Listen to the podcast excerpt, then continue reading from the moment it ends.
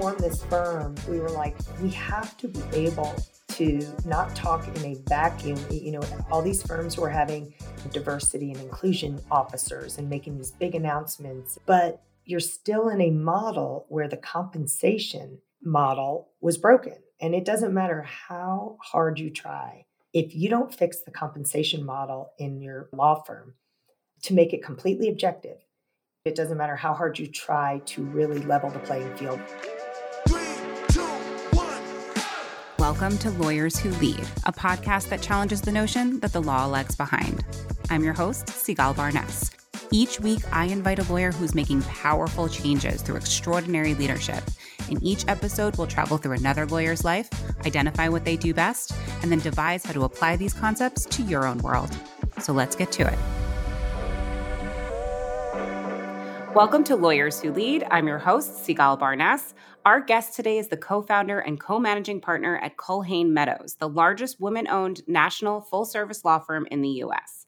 Focusing on corporate law, including complex transactions, IP, and litigation, this lawyer has received recognition from Corporate Counsel, Women-Owned Law, Texas Lawyer, and other organizations for her work in diversity in the law. Please welcome our next lawyer who leads, Kelly Rittenberry-Culhane. Kelly, welcome to the show. Thank you, Sigal. I am so honored to be here. I wish that people had heard all of our back and forth before we started recording, because out of the 60 plus guests I've already had, I just want our listeners to know Kelly was the most prepared. And if this is any indication, I know that this is going to be an amazing interview. Well, thank you. Thank you. I appreciate that. It's pretty early in the morning, but I'm still going to challenge you to the gratitude question. What is your favorite thing that happened so far today? So I am working virtually. We always walk virtually, but I'm in Denver. And I think the best thing that happened to me today, just in terms of gratitude, was the fact that within about 15 minutes of waking up, I got a call from my daughter, who is a 20-year-old in college. And she was just talking about all these great things happening. She's thinking about law school. She got asked to be on a board and some of these other things. And you know, had all these opportunities, but they created a lot of stress. And we kind of worked our way through that. And then my son texted, and I was very upset to miss his first 7-on-7 football game. But he told me he had 4 tackles and 1 pass interruption. And then there's a teen mother that is very near and dear to me. I do a lot of teen ministry. And myself and a couple other families have been working with this one amazing woman and her 15-month-old baby. And I got a text from our support group, and they said she's going to graduate in May. And these were 3 very distinct parenting moments. And I do include this sweet teen mother as one of my kids. And what I realized is what my real passion is these kiddos and helping to mentor and lead them, but also hear about their successes. So it was a great way to start the day. All before 10 a.m. Right? That's incredible. And that's not my usual day. So let me start out by saying I don't usually get 3 pretty positive texts from children. So it was amazing.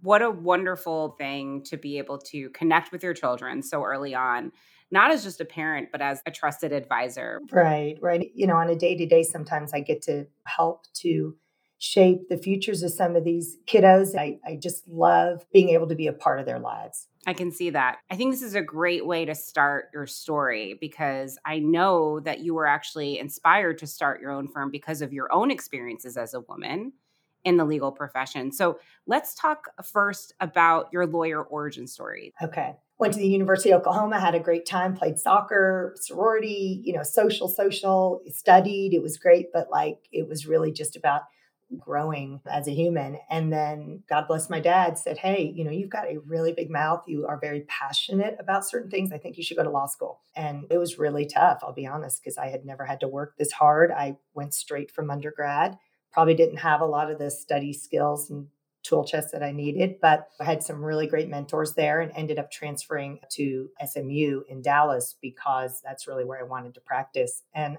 I started in big law, both through clerkships and the first 10 years of my practice, I was at the same firm. And I was surrounded by these Ivy Leaguers. They were amazing, really great people, but I felt a little fish out of water because their parents were lawyers. You know, my parents were first generation immigrants and had high school educations. I was a little bit, you know, out of place, I guess. So went through there and was up for partner and was pregnant with my first child. And I said, please don't made me partner because I had an amazing mentor and I did not want to have anything negative be attached to him because he sponsors me for partnership. And so I mommy tracked myself. And I know that's not the most PC, but that's what I did. I just decided I was going to retire, and I'm doing my air quotes, at the age of 31. And I had 3 kids in 4 years, married, love of my life. And, you know, life was trucking along. I represented one client at the time. You really weren't doing a virtual laptop-based practice, but one of my clients said, can you please just be my outside general counsel while you're raising your kids? And so it was great. It was great work-life balance. But I did give up a really sophisticated practice, and that was tough, but it's what I wanted to do. I just wanted to be present with my kids. I was a nanny earlier in my life. I great respect for women who have daycare and nannies, but I just wanted to be there day in, day out, every moment. So you had a conversation with your mentor who was looking to put you up for partner and basically told them, like, look, please don't do that for me because I've decided that I want to focus on being a mom. What did that conversation look like? Because I think it's a difficult conversation to have. Mm-hmm. And I'd love if you could give some insight for other listeners who are looking to potentially have that conversation. Like, how can they approach a conversation like that? I was talking to my mentor and saying to him, because I was a big part of his practice. And I said, I'm probably not going to come back. And I was so fortunate to have this long maternity leave. It ended up being almost 13 months. And I said, I just can't imagine working the 100-hour a week and being a mom too. I don't know how to do both. And, you know, I was real fortunate. He didn't say, oh, well, you won't have to work those hours. I mean, the reality is that's what was required. Thank you for sharing that. Sure. It's important to hear these stories. Everyone can make different decisions. There's no wrong answer, right? But at the end of the day, to hear from someone who made this decision and the process in which you went through to get to that decision, I think is really helpful. Yeah, trust your gut. I didn't think of that until this. People say that, but the only time I've ever regretted things that I've done or not done is when I just ignored the gut. Yes. And you said you had 3 kids in 4 years, right? I did. And my oldest passed away, was sick. And that was really my other aha moment. I knew absolutely that my choice was correct. It would have been very hard for me if I hadn't been very present in his life. Then I had 15 months later, my daughter, who's now 20, and then my son, who is now 17, and stayed home with them really full time until they were like 5th, 6th grade. And then I was like, okay, mommy might be a better mother if she was working as well. And I went through a divorce that I didn't expect. So financially, there was no option but to return to work. If you don't mind, I'd love to ask about your first son. Sure. Is that okay? Absolutely. His name was Alexander Patrick Rittenberry, and he was born in January of 2001. And he had what is called a diaphragmatic hernia. We actually traveled all over the country looking for the best place. And I have to say UCSF out in San Francisco was amazing. They had a clinical trial out there. So we moved out there. And again, my big law firm came through. You know, I kind of jumped over this. A lot of what we were talking about up to this point was when my daughter was born. But 15 months before, I was so blessed to have the income, the support, the insurance. And he was 2 months old and didn't make it. So we came back. I was living in Austin. We love to talk about what big law got wrong.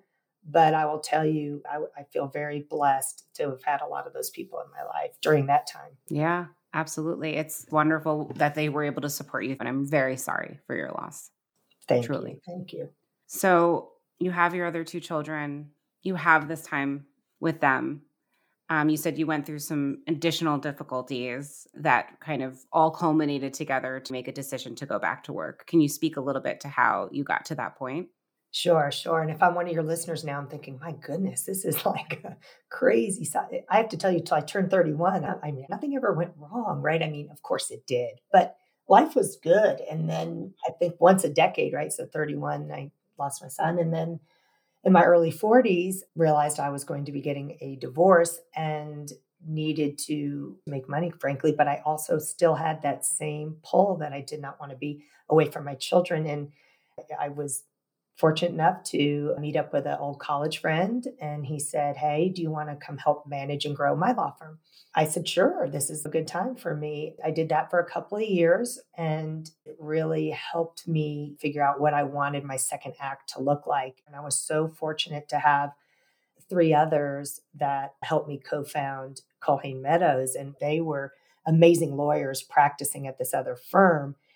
And we wanted to do something different. They had also spent their careers building these books and sort of compromising life balance. So yeah, we formed the firm in 2013, and we've always been virtually based, cloud-based. So this is where I really want to hone in a lot, because based on everything that I've learned about you before this podcast, you said that you realized you weren't alone in wanting to practice sophisticated law while also being fully engaged in your children's lives.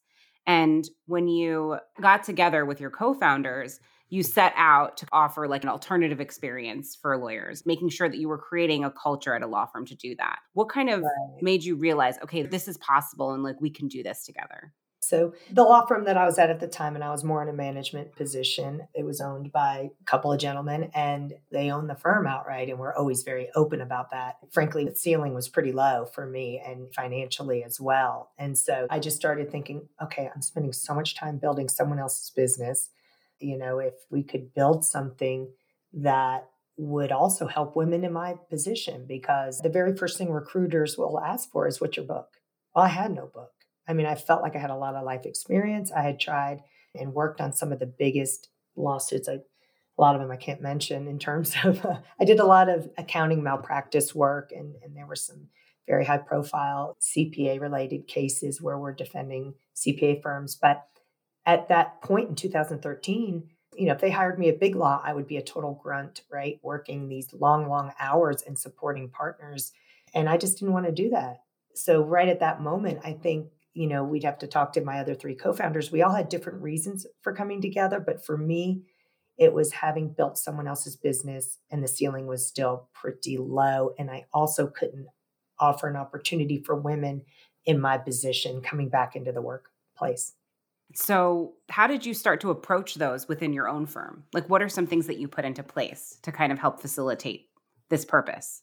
So when we formed this firm, my other co-founders, Jim Meadows, Heather Hawkins, and Grant Walsh, and then we were joined by Kim Verska as our fifth owner, we were like, we have to be able to not talk in a vacuum. You know, all these firms were having diversity and inclusion officers and making these big announcements, and you know, we're hiring X amount of people of color and we're doing all these things, but you're still in a model where the compensation model was broken. And it doesn't matter how hard you try. If you don't fix the compensation model in your law firm to make it completely objective, I firmly believe it doesn't matter how hard you try to really level the playing field. So the very first thing we did at Culhane Meadows was really hone in on creating a financial model that was completely without subjectivity. How did you do that? It's the traditional eat what you kill. And in terms of origination credit, it's the first in the door. So if I bring in a client and I introduce them to you and they love you, and the next time they call you, that is still my client now. We have amazing partners and cultures, and people share origination, but they never have to worry about, like, let's say you were great friends with Jim Meadows and you and I are partners and Jim and I are just okay friends. In a traditional firm, you could call Jim and be like, hey, I've done these 14 things. And, you know, Kelly's raising her kids and hanging out in Denver. Like, I think I should have origination. Traditional firms and compensation models where it's very subjective, I could be at risk, you know, and then I'd have to tell my story. And then we both have to write I love me memos at the end of the year. And we just eliminated all of that. So the way we did this with the compensation structure was to have a 65-35 split, 35% for the attorney who brings in the work and 65% for the attorney who does the work. And there's 20% off the top. So our attorneys bring home 80% of collections if they're doing work for their clients. Just so I understand, because I've actually never quite been this deep in the origination piece of practice. If I bring in a client to your firm and then I introduce them to another person who ends up doing, let's say, the next round of work for this client, mm-hmm. I still receive an origination credit every single time someone else does it? Or is it just the first round? How does that work? Correct. No, so your origination is pretty set if you bring a client to the firm. And you know, we represent some really large public financial institutions and other corporations. I mean, rarely does someone own, you know, a Fortune 12 company, right? But what happens is if I were to bring in the business and then they want to do employment or IP or any other area outside my expertise, I'll bring in my partners. But there is no expectation that you're anything other than a working attorney. And in other firms, at least the way I was raised, the clients kind of choose who gets origination. If a client were to call the managing partner of a Dallas office, like when I was practicing at Big Law, and said, I love Sigal, I want her to be my contact, she is my person. Well, guess what? You'd be getting the origination regardless of how that came in. So we removed all that. The clients don't call the shots. Of course, if they want someone working or not working, that's great. But our financial model is completely objective. It's formulaic. And if there is a dispute, we have an advisory committee. We've got an advisory committee set up of 7, sometimes 9 of our peers. And there is times, you know, it's not always perfect, but the advisory committee, I mean, you can think of it as a jury and it's confidential. So we never hear about it. So as owners, we get to kind of stay out of any fray that might ever get involved. And I think the partners really like knowing that they can go to a group of their peers as 2 professionals or 3 and say, hey, here's the situation. How do we work this out? And then they can all talk and come up with, but I got to be honest, it's very rare. Right. Because you have this kind of structure put in place that kind of alleviates a lot of that ambiguity. Right. And we also have an internal market. Let's think about it. If you don't play nice in the sandbox, word travels fast. We have honestly amazing partners who really are very protective of the culture. In fact, when we recruit, it's confidential, but we'll send out an email and say, we're thinking of recruiting this person. Please call one of the managers if, you know, good, bad, or indifferent. And we've had someone call and say, I know they have $1 million book. I know they would be amazing professionally. That person's a real jerk. And I just would prefer not to practice with that person. And then that's it. Even though that is money straight out of everyone's coffers, we will not recruit that person. Well, and I think that's really important because, you know, what people don't see, and it seems that you see, is that this person might be bringing in $1 million book of business. However, they might be sacrificing a lot more money coming in if they're a toxic person and they create a toxic environment. You can lose talent that's going to bring you triple, quadruple that amount of revenue if you're allowing that type of person to come in. And you're right. And more important, we founded this firm to really provide attorneys, especially women coming back into the workplace, a different way. And so we also want to really protect the culture because it's really not about money, especially once you reach certain collections as an attorney at Culhane Meadows. So when you hit $500,000, then you're bringing home 90% of what you collect. If you hit $1 million, you're bringing home 95%. What's most importantly is being involved in organizations like NAMWOLF and Women-Owned Law and some of the others where they're really trying to promote diversity in the legal profession and fostering a certain environment. And you just can't do that if you have people joining your firm who are just looking out for themselves. Absolutely. I know we don't have a lot of time left, but I want to make sure that I understand this compensation model. So if someone comes in with a client and then that client goes to another person afterwards and starts working with them, how does the origination credit work? Okay. This part would depend, right? I have a great example because Jim Meadows introduced me to one of his clients. We'll call them large bank ABC, right? So he introduced me to that large bank. And I was just working on matters related to their card member benefits and all that kind of stuff. He was 100% origination. I'm just working, right? And I'm still getting 65% of every dollar that's collected. The traditional firm, and maybe I should tell you that, it's about 33% no matter what. Even just working at our firm without any origination credit, you're more than doubling what you'd get at a traditional firm when you consider the salary. Amazing. Okay, so I'm doing the work. He's had 20 years developing this business. Then they call me and I bring in another matter. This is where we are very different. They call me and say, hey, you did so good on this one job. Could you do this other matter? I pick up the phone and call Jim. Jim runs the conflict checks, does that. And the expectation is I'm working attorney. There's no expectation of origination because he introduced me to them and I'm doing my thing.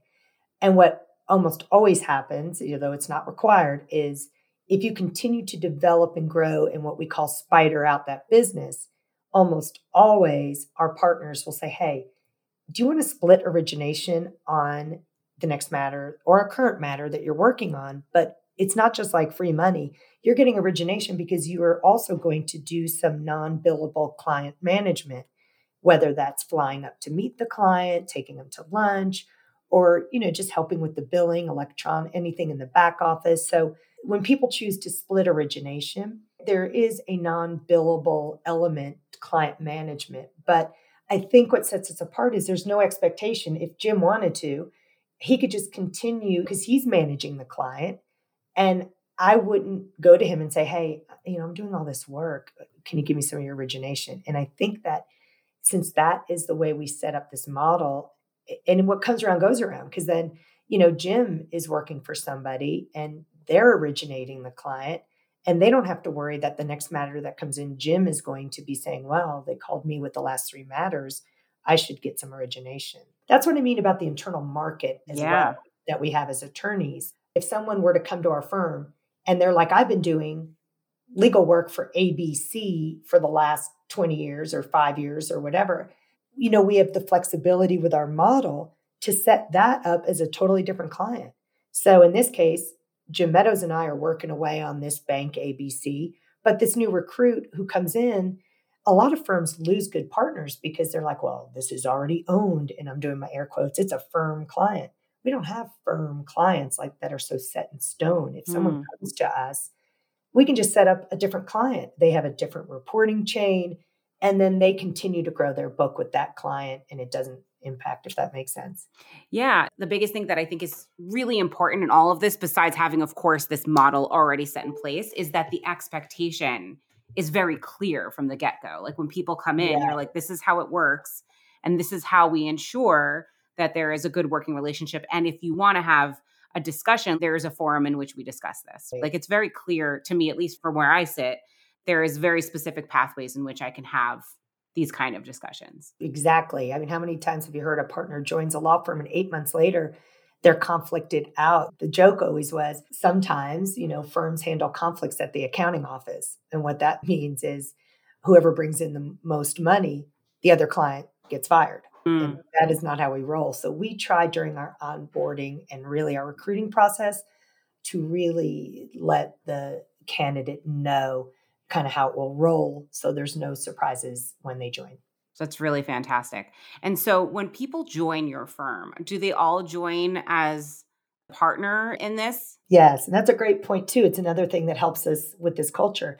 We don't have associates. So we are a law firm comprised of former big law partners or partners who've worked in a sophisticated legal department in-house or at a boutique that, is devoted to their practice area. So that gets to our billable rate and also why our clients are pretty happy because they might have been paying $500, $600, $800, $900 an hour.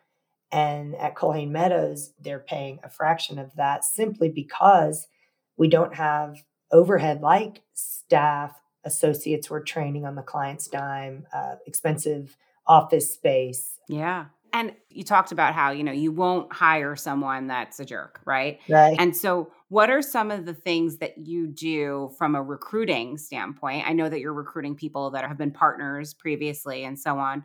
What are you doing to filter out the jerks and also ensure that you're maintaining this purpose of providing a culture for people that are looking for that kind of environment? I think a lot of our work is on the front end. So if we have a candidate who comes, and I mean, I have respect when they come and they say, hey, 80%, I've got X amount book, I have all these contacts, can I come in at 85 or 90? They want a special deal, which is very common. And again, it's why I get back to the objective, formulaic compensation structure. No, the answer is no. And that sometimes just drives away people. And so because we're pretty strict on maintaining, our model and not special deal for anybody, I think what happens is you naturally weed out folks who feel like you have to push someone down for you to rise. And we've always said, rising tides lifts all ships. I got to give Jim Meadows that. We also make sure that the candidate will visit with folks in the practice area. And usually we will fly them in or we'll fly up there and folks will take them to lunch. And if, there was a candidate that I thought would have been amazing and someone just said, yeah, but their practice is a bit messy. There's a business conflict. I mean, we could make it work. And if we see enough of that, we just generally will terminate the conversations and say, look, it just doesn't seem like a fit for what we're trying to build. Yeah. I think that's really interesting when people are coming in and saying, I want a special circumstance in order to work with you for the book of business that I'm coming into, and how that is a really good indicator that this is not potentially the right fit because they're asking for a special circumstance. And one of the big pillars of your firm, it seems, is that we're leveling it so there are no special circumstances, so that everybody has an equal and fair share of what's going on here. And so I find that really fascinating. Right. We absolutely want every lawyer at our firm to feel like they're at their last law firm, like that they won't need to move on to somewhere else. One of our big success stories is one of our highest producers. She actually had amazing practice at Big Law, but had quit for 3 years, got into art, and she actually became our largest producer. She made, frankly, the most money one year, about 2 years after she joined us. So on January 1st of every year, every partner in our firm has the exact same opportunity to be the top performer. So there's absolutely no subjectivity. It's all about their book and how they collaborate with their other partners. Absolutely. So I want to get into the fact that your firm is also a member of the National Association for Minority and Women-Owned Law Firms, also known as NAMWOLF. Right. Can you tell me about your involvement there? Sure. So NAMWOLF, it's been around a while. They are a great organization. They've got in-house counsel members, law firm members, and really their mission, their vision is they want to achieve equity in all legal opportunities for minority and women-owned law firms. They really focus on fostering these relationships among preeminently minority and women-owned law firms and the private and public entities. Let's face it, right? As law firms, you want to get more business and you would love to be doing work for, some of these larger organizations that have a lot of legal work to share. So what NAMWOLF does is they have events, and it's not just like speaking in a vacuum. So the great thing about this is these in-house counsel, they come, they bring their people, and they meet us, and they learn more about our firms. That's really cool. If anyone wanted to learn more about NAMWOLF, what's the best way that they can do that? Yeah, well, they can absolutely call me. I would be more than happy. And they can literally just, Google NAMWOLF, NAMWOLF, and they have a great website, and they talk all about, they've got the board of directors, the advisory council, practice area committees. We're real involved with the committees. Several of our partners are chairs of these committees, and it's a great group. So I want to get into some of the rapid fire questions. Okay. First and foremost, what does leadership in law mean to you? Creating necessary change. We've got to change these ceilings for both women and people of color. The traditional model is broken. I really feel for traditional firms, but I also feel like if you're not truly committed to, creating necessary change and walk the walk, it's just not going to happen. What do you think is one step that an organization or a person can do to start the path to creating necessary change? Yeah, I'll start with, if your gut is saying, I am not happy here, I'm not appreciated here, I want to just practice really good law, do not be afraid, because I was, to just make a change. Like I said, you are welcome to reach out to me, even if you're not a fit for Culhane Meadows. I do a lot of mentoring, and I would be happy to visit with you. But also within your organization, look at the people, do I want to be them when I grow up? And that was my aha moment.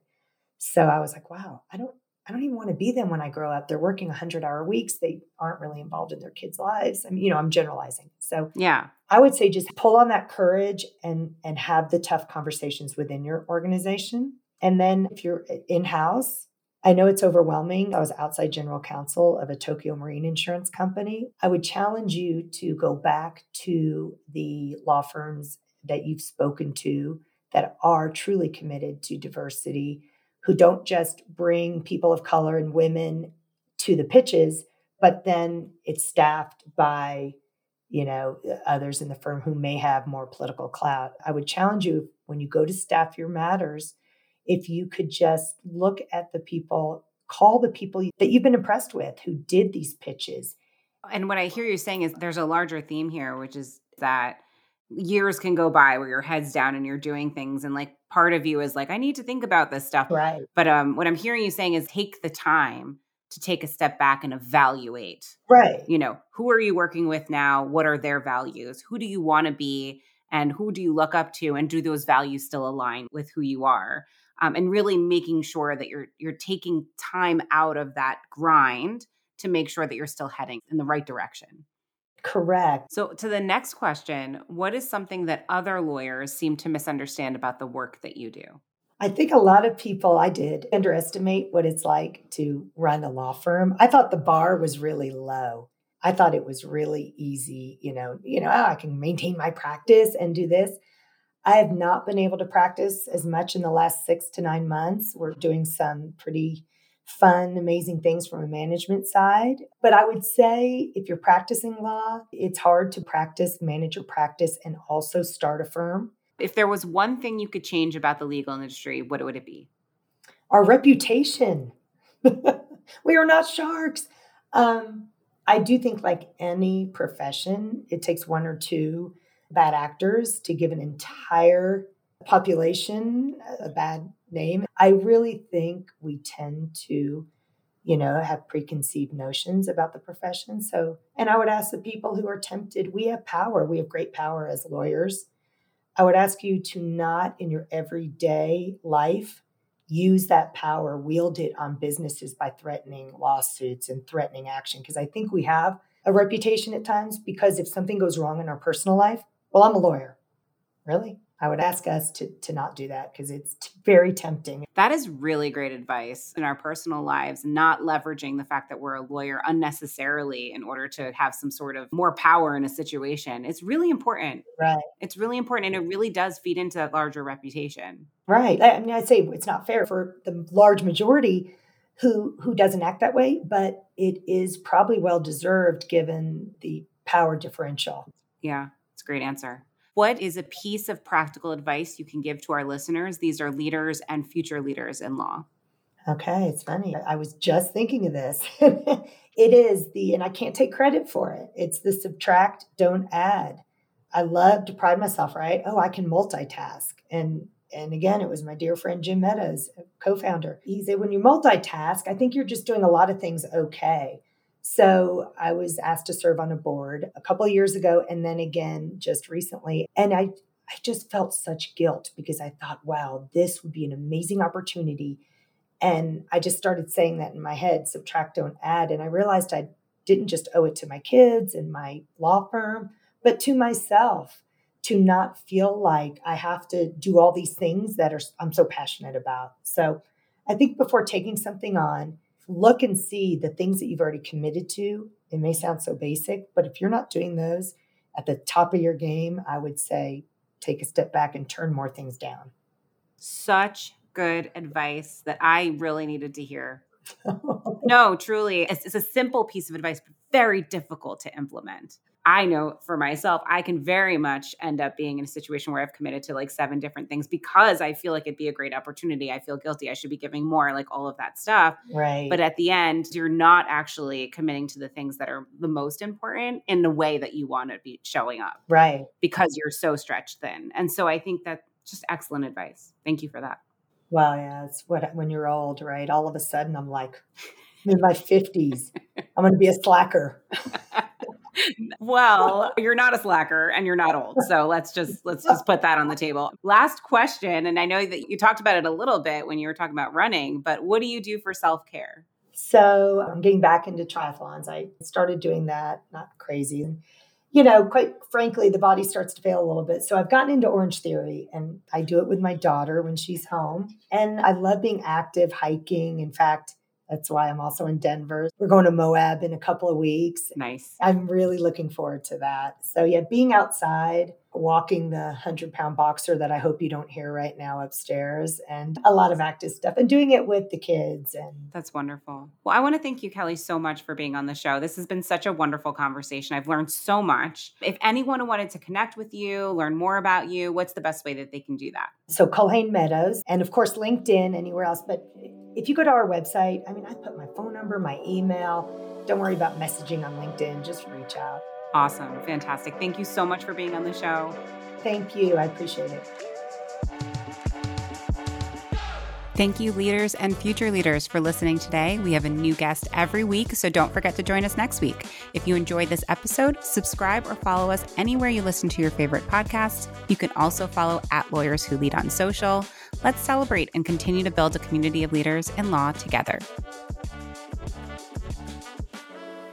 Lawyers Who Lead is made possible by Lawline, the leading online platform for lawyers who want engaging, relevant CLE, and professional growth content. For over 20 years, Lawline has helped hundreds of thousands of attorneys level up by providing award-winning courses in hard-to-find areas and high-demand fields. They have so many courses to choose from that are actually really interesting to listen to and watch. That's why Lawline's rated the highest in the industry with over 1,000 verified reviews on Trustpilot. Lawyers Who Lead listeners get $100 off Lawline's unlimited annual subscription, which means you can take as many courses as you want for a really good price. Just visit lawline.com/podcast to get the special offer. Check out Lawline for the best content for leaders and future leaders in legal.